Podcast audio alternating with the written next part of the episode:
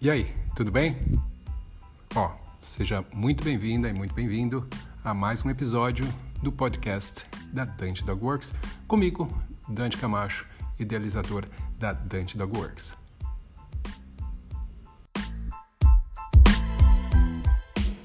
É isso aí. Uh, será que um cão excitado aprende melhor, aprende mais rápido?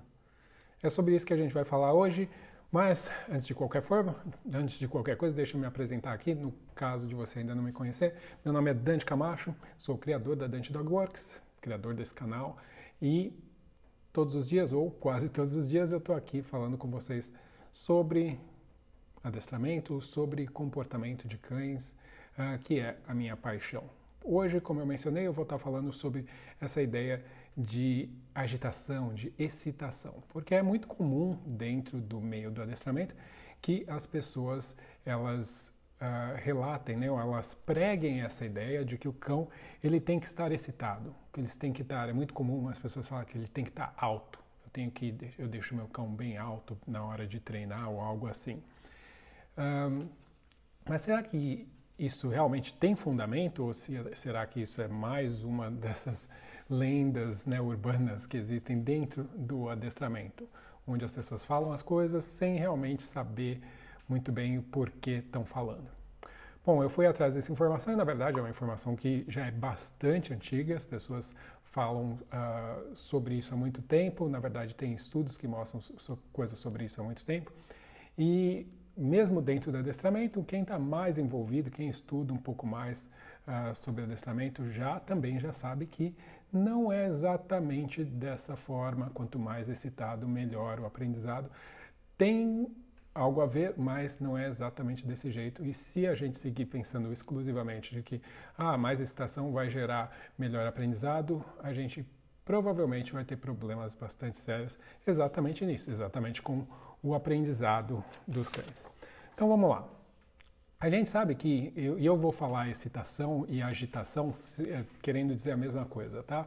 De, no inglês, o termo um, arousal, né, seria o que a gente traduziria como excitação, é, ele tem uma valência um pouco mais neutra do que no português. No português, excitação está sempre associado com uma coisa uh, mais positiva. E o, a palavra em si, arousal, a tradução né, do inglês não é exatamente assim. Arousal seria como um estado de agitação, de excitação mental, né, de estimulação mental, um, que daí pode ser baixo ou alto, né, mas não tem necessariamente a ver com o fato de ser negativo ou positivo. pode ser as duas coisas, tá? ainda assim ser uma excitação mental grande ou alta, ou no caso baixa também. Tá? Um, o que, que a gente sabe? Que geralmente, quando a gente fala de, uh, dessa agitação, dessa excitação mental, um, a gente está falando até certo nível, né? quando a gente fala psicologicamente, a gente fala uh, está relacionado com o fato de um certo alerta psicológico, né? da pessoa estar tá, acordada, da pessoa estar atenta alguma coisa. Ela precisa ter um certo, uma certa ativação mental para poder ter esses, uh, esses comportamentos, poder estar nesse estado. Esse, esse, esse, uh, essa agitação, ela está relacionada, como eu mencionei, à questão de atenção, mas ela, por consequência, também está uh, relacionada à questão de motivação. E dependendo dos níveis, ela também vai estar tá relacionada à questão de ansiedade, vai estar relacionada à questão de estresse também. Então, uh, é importante a gente relevar, né, ou pensar aí, que o nível de agitação mental, de, de, de excitação mental, vai desde uh, o estar tá ligeiramente acordado até o fato de estar tá em pânico. Tá? Se você for pensar num contínuo aí do zero até o 100, então você tem o, o, essa ativação o menor possível e a maior possível, sendo que uh, ambas, esses ambos extremos uh, seriam considerados não ideais. Tá? E o que, que, isso quer dizer? Quando a gente pensa em excitação, em agitação mental, excitação mental ideal, seria o, a quantidade de excitação que a pessoa, no caso, né, no caso aqui a gente está falando dos cães, precisa ter para conseguir performar, para conseguir fazer alguma coisa da melhor forma possível. Tá? Então seria o nível ideal para conseguir o, a melhor performance que é, aquele indivíduo poderia conseguir. Tá? E daí faz bastante tempo, um, uh, dois caras, que eu coloquei o nome deles aqui para vocês verem, Uh, eles, isso já em 1908, acho que foi, foi 1908, Robert Yerkes e John Dodson. Se você procurar na, inter, na internet sobre o, o, trabalho deles, né, você vai procurar por Yerkes e Dodson. Uh, eles fizeram alguns estudos para exatamente conseguir perceber.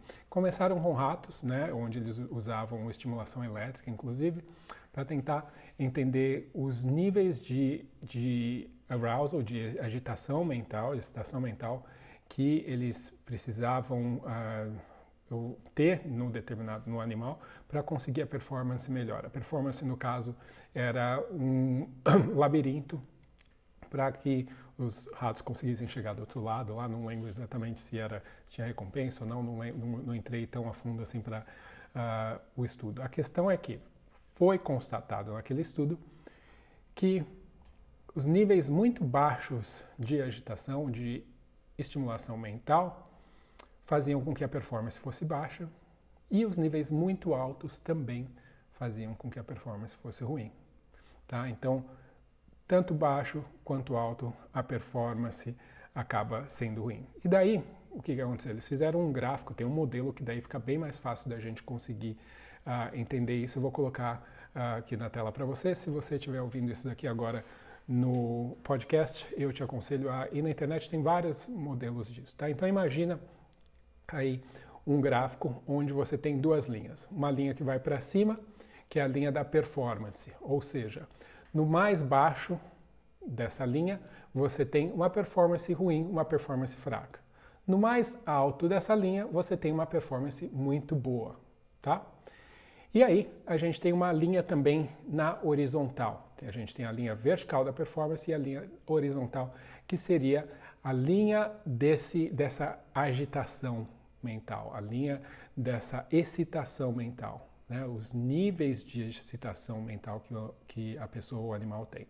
Então, onde as duas linhas se encontram seria sempre o ponto mais baixo, seja de performance, seja também de excitação, de agitação mental. No caso da horizontal, outra ponta da linha vai ser o ponto alto, onde o nível de excitação, o nível de agitação mental é o mais elevado. Então, o que, que a gente vê? Quando a gente tem o nível de excitação ou de agitação mais baixo, vai ser quando a pessoa está sonolenta, a pessoa está desinteressada, a pessoa está cansada, a pessoa está entediada. E quando a gente tem um nível mais alto de agitação mental, é quando a pessoa está ansiosa, a pessoa está estressada, a pessoa está inquieta, impaciente, a pessoa está em pânico. Né? Tem vários níveis aí que você pode ir alcançando de acordo com o, a quantidade de, dessa agitação mental, dessa estimulação mental que a pessoa está tendo. Em algum ponto no meio dessa, desse contínuo aí de agitação mental, a gente vai ter o ponto onde a pessoa, ou no caso o cão, vão estar mais focados, vão estar mais concentrados, vão estar mais engajados. Vai ser o ponto onde vai conseguir uh, isso, tá? E o que, que acontece? Quando a gente vê esse gráfico, a gente percebe que a performance ela é muito baixa quando o nível de estimulação mental é baixo. A performance vai melhorando de acordo com o nível de, de estimulação também aumentando. A performance vai ficando cada vez melhor quanto mais estimulação se tem, quanto mais agitação mental, quanto mais excitação se tem no indivíduo. Mas chega um ponto que se a excitação, se a agitação continua seguindo, continua aumentando, a performance começa a cair, e a cair, e a cair, e a cair. Tá? Ou seja, qual é a conclusão? Que a excitação, a agitação, ela é muito boa, ela é necessária para se alcançar a melhor performance possível. Mas, quando a gente passa de um determinado nível de agitação mental, de excitação mental, você começa a ter problemas, você começa a ter uma diminuição na qualidade dessa performance, você começa a ter uma uh, decaída no desempenho do cão. Tá? Isso nos leva então a, a, a entender que, sim, estar excitado, estar agitado é interessante, sim, até certo ponto. Tá? Simplesmente excitar, excitar, excitar pela, pela simplesmente ideia de que isso vai ser sempre melhor, não é uh, a melhor forma da gente uh, abordar esse, essa questão. Agora, esse gráfico ele é relativamente simples, né? Então você teria aí tipo a quantidade ideal de excitação para que uh, o, o indivíduo aí conseguisse performar da melhor forma possível. Mas tem outros fatores aí que vão ser também relevantes. Por quê? A gente tem que considerar que a personalidade e alguns outros fatores, mas a personalidade do indivíduo vai ter um papel muito relevante aí, né? Não é para todo mundo a mesma quantidade de, de excitação, de agitação mental, de estimulação mental, que vai ser igual e vai ter uh, os mesmos efeitos. E não vai ser também para todas as tarefas. E isso é muito importante também. Então, se você está treinando cães, você tem que entender que para algumas tarefas a agitação mental seria mais interessante, para outras não. Tá? Então, geralmente, o que, que acontece? Quando a gente está falando de tarefas que requerem, que elas são mais complexas, né? que elas são mais uh, difíceis, uh, você vai precisar de um nível de estação mais baixo. E quando as tarefas são mais fáceis, né, mais mecânicas, simplesmente, mais simples, você, precisa, você pode ter, vai precisar de um nível de excitação mental, de estimulação mais alto, para se alcançar, no caso, nos dois, nas duas situações, uma performance ideal, um desempenho ideal, ou melhor desempenho possível. Um, quando a gente fala de, desses, desses outros fatores aí que vão estar tá, uh, influenciando, eu falei né, da questão da personalidade. É, geralmente se cita quatro fatores que seriam considerados os principais. O primeiro deles, uh, que vai influenciar também na performance e como a, a, agitação mental, como essa excitação vai influenciar o indivíduo, é o nível da habilidade que esse indivíduo tem. Ou seja, uh, quanto mais ou quanto melhor aquele indivíduo sabe o que ele está fazendo, Tá? Quanto mais hábil ele é naquele, uh, naquilo que ele está fazendo, mais capaz ele vai ser de lidar com situações onde há mais estimulação, onde há mais pressão dentro daquela situação. Então, o que isso quer dizer? Se o indivíduo sabe muito bem o que ele está fazendo, ele pode ficar mais excitado, porque ele ainda consegue lidar com aquilo. Tá? Daí, um, segunda coisa, a gente tem a ver, tem a ver com a familiaridade com aquilo que está sendo feito. Uh, quanto mais conhecido é aquilo para o indivíduo, uh, mais excitação, mais agitação é, na verdade, necessária para ele conseguir atingir o ponto máximo. Então, se é uma tarefa que para o indivíduo ela não é nova, ela já é muito rotineira, ela é muito, uh, ele já está muito acostumado com aquilo, ele dificilmente vai desempenhar aquela tarefa da forma mais uh, elevada possível, né? da, da melhor forma possível, se ele não tiver uma estimulação mental extra para isso. Porque a simples tarefa, ou a familiaridade, ou quão familiarizado ele já está, faz com que aquele contexto todo seja menos estimulante para ele.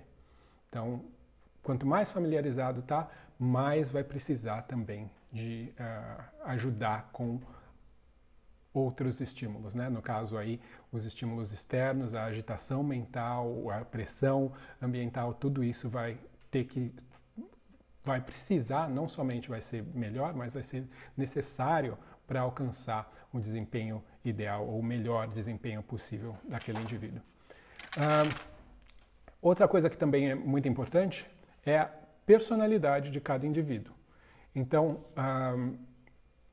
é muito uh, comum né, a gente pensar em indivíduos como introvertidos e extrovertidos. Né? E indivíduos extrovertidos tendem a conseguir lidar melhor com uh, situações onde há mais excitação, onde há mais estimulação. Tá? Então, eles e, e mais uh, porque tem uma outra coisa que também é bastante importante é a questão social né então indivíduos extrovertidos eles vão se sentir mais motivados mais excitados com por exemplo gente olhando outros cães perto e tudo mais e vão se sentir né, empolgados com aquilo vamos dizer assim né? e eu penso sempre quando estou pensando nisso eu sempre penso em esportes especialmente esportes caninos né que é uh, uma área que eu já trabalhei bastante, como claramente você vê cães que mudam completamente quando eles estão numa competição, onde o ambiente é totalmente diferente. Tal.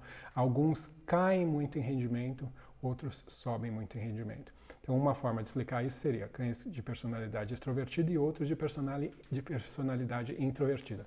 Quanto mais introvertida for a personalidade do cão, um, menos ele precisa dessa estimulação externa mais ele precisa, na verdade, de, de calma, de menos estímulos externos, de preparo também, mais preparado, preparação tem que ser feita para que ele consiga performar naquela situação. Isso acontece conosco também, né? quando a gente está falando de níveis de excitação, né? a gente, pra, inclusive para a memória, tem um nível também ideal aí de excitação, de agitação mental, que e até pode estar ligado com ansiedade também, que é ideal para a gente não só aprender melhor, para a gente ter desempenhos melhores, mas também para a gente memorizar melhor as coisas. Então isso é muito interessante. Se for muito baixo, a gente também não vai lembrar. Tá? Por isso que é muito comum pessoas, quando estão estudando no último momento da prova, eles conseguirem gravar as coisas muito rápido tal, para pelo menos, não que seja uma memória de longo prazo, mas para pelo menos conseguir fazer a prova ali, porque tem uma pressão naquela situação toda, né? Ai, putz, eu tenho que fazer isso, amanhã vai ter prova, que faz com que esse nível de agitação faça com que a, a pessoa consiga estudar e se sentir mais motivada e uh, memorizar, pelo menos uh, temporariamente, aquilo que ela precisa. Se a pessoa está estudando muito tempo antes, ela, precisa, ela vai ter mais dificuldade se ela não achar outras formas de conseguir se estimular né, para estar mais uh, excitada mentalmente. Então, algumas coisas que as pessoas fazem, por exemplo, aí eu preciso estar uh, tá motivado para fazer alguma coisa, então eu faço algum tipo de exercício intenso.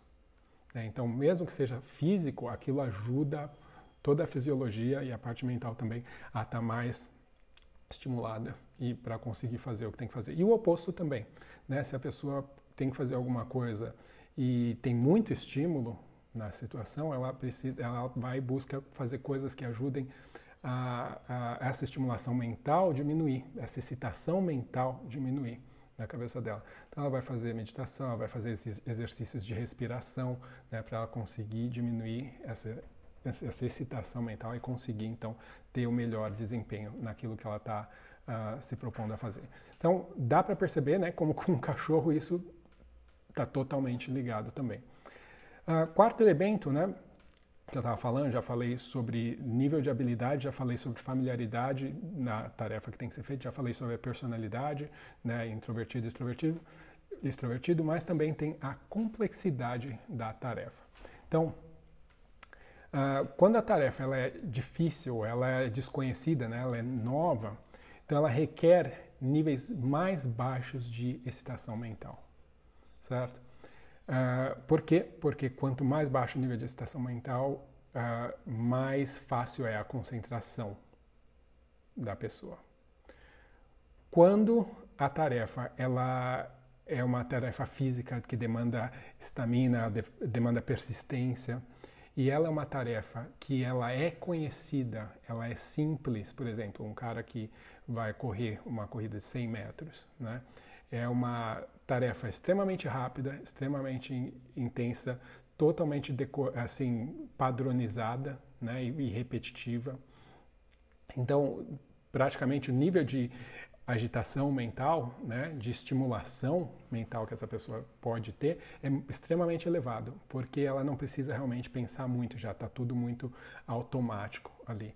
Mas quando exige uh, mais raciocínio, mais concentração, daí esse nível de excitação não pode estar tão alto. Se você tem, por exemplo, um ginasta olímpico que tem que fazer uma sequência lá de solo imensa e tem que lembrar de tudo mais. Ele tem que ter um nível de excitação né, mental, mas se for alto demais, ele não vai sair bem. Se for baixo demais, também não. Então tem que ter, tem que se achar aí eh, esse equilíbrio. Né? Agora, ah, quando então eu tenho uma tarefa, ah, esse, esse gráfico né, que eu tinha até mostrado para vocês, ou pedido aí para vocês imaginarem, né? Uh, então, quando eu tenho uma tarefa diferente, esse gráfico vai mudar. Ele não vai ser sempre tipo, ah, vai aumentando a, a excitação mental e daí gradativamente a performance vai melhorando até chegar no pico. Não, dependendo da tarefa, o aumento pouquinho da, da dessa agitação mental já vai fazer pouca, pouco aumento já vai ser o suficiente para fazer com que aquela tarefa chegue no pico dela. E qualquer coisa a mais começa a fazer com que aquela mesma tarefa comece a decair em, em performance, em, em desempenho. Tá? A mesma coisa vai acontecer o oposto também. Então, algumas tarefas que são muito conhecidas, muito fáceis, você vai lá aumentando essa excitação mental e ela não vai chegar no ponto uh, melhor de desempenho dela, a não ser que chegue lá em cima no nível de excitação para esse desempenho. Uh, não sei se vocês ainda estão comigo ou se já se perderam totalmente no que eu estou falando, mas uh, basicamente a gente tem que entender que quando a gente está pensando em treinamento de cães, a gente tem que tentar encontrar o ponto de excitação onde o cachorro ele esteja desempenhando os exercícios da melhor forma possível, mas se essa excitação passar do nível, você vai naturalmente começar a ver uma queda nesse desempenho. Quando o cão está aprendendo coisas novas ou coisas que necessitam mais calma e concentração, o nível de excitação não pode ser muito elevado, porque isso vai dificultar o desempenho. E quando as coisas que ele tiver que fazer são coisas que são mais simples, primeiro que já são muito ensaiadas, muito repetidas, ou já, né, muito conhecidas, ou muito simples mesmo, uh, e mais físicas, daí sim o nível de excitação mental pode ser mais alto, até vai precisar, na verdade, ser mais alto até você conseguir chegar no nível mais alto de desempenho também. Tá? O que, na verdade, todo mundo quer buscar, quer alcançar, e eu imagino que isso seja uh, também assim a gente quer alcançar para os cães, é encontrar aquele ponto ideal, né? o ponto ideal de, uh, de estimulação mental que vai estar tá sempre aí trazendo o, o, melhor desempenho. Quando a gente fala em pessoas, tem um, um, filósofo que eu não sei de onde que ele é, se ele é polonês, uh, o nome dele é Mihaly, alguma coisa, eu não vou tentar falar o nome dele, porque ah, é uma sopa, uma sopa de letrinhas o sobrenome dele, tá? mas o primeiro nome dele é Mihaly, M-I-H-A-L-Y, e depois o segundo nome é C-S-I-K-S-Z-N-T-M-I-H-A-L-Y. É muito esquisito, não dá, nem vou tentar falar.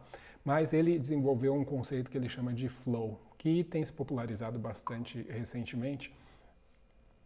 Um, e dentro desse conceito de flow, o que ele, o que ele prega né, é que para você achar esse ponto ideal, que ele chama que é o ponto de, de flow, né, que é de fluidez, seria quando você consegue combinar exatamente a habilidade que o indivíduo tem com a dificuldade do, uh, da tarefa né, onde aquilo flui e onde a pessoa, no caso o cão, consegue se entregar totalmente naquilo que está fazendo.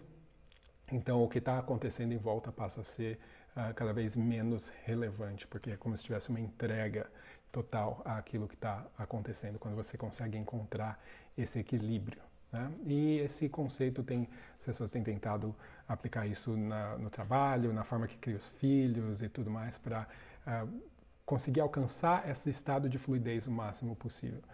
Mas, óbvio, quando a gente está falando de cachorro, a gente está pensando em conseguir uh, observar aí, né, o, quando a gente nota um início de queda de desempenho e perceber quais são os níveis de excitação mental que a gente pode uh, chegar e ainda ser saudável para o cão e para o treinamento dele também. Bom, galera, é isso que eu tinha para falar hoje sobre esse assunto, sobre excitação no treinamento de cães, o quão útil ou seguro ou uh, certo é a gente fazer isso ou não, ou como a gente poderia pensar nisso de uma forma que seja mais útil. Se você quiser, procura na internet uh, os nomes aqui dos pesquisadores, o Yerkes e Dodson, você vai achar aí no Wikipedia, tem tudo explicadinho também. Um, se você quiser estudar ou passar para outro treinador aí que de repente ficar falando para você, ah, não, o cachorro tem que estar tá excitado, tem que estar tá super alto para treinar. Tá? Vamos uh, aproveitar, usar a ciência para ajudar a gente também dentro do treinamento. Beleza? Bom, é isso. Muito obrigado a todos aí e a gente se vê numa próxima.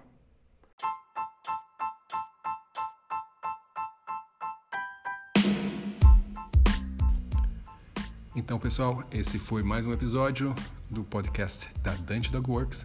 Espero que vocês tenham gostado. Se vocês querem mais informações sobre a Dante Dog Works, sobre os cursos da Dante Dog Works, é só entrar no site www.dantecamacho.com e lá você vai saber um pouco mais sobre mim, sobre a minha história e também sobre os cursos aí que a gente tem disponível. Eu espero vocês no próximo episódio, então, até mais, um abraço.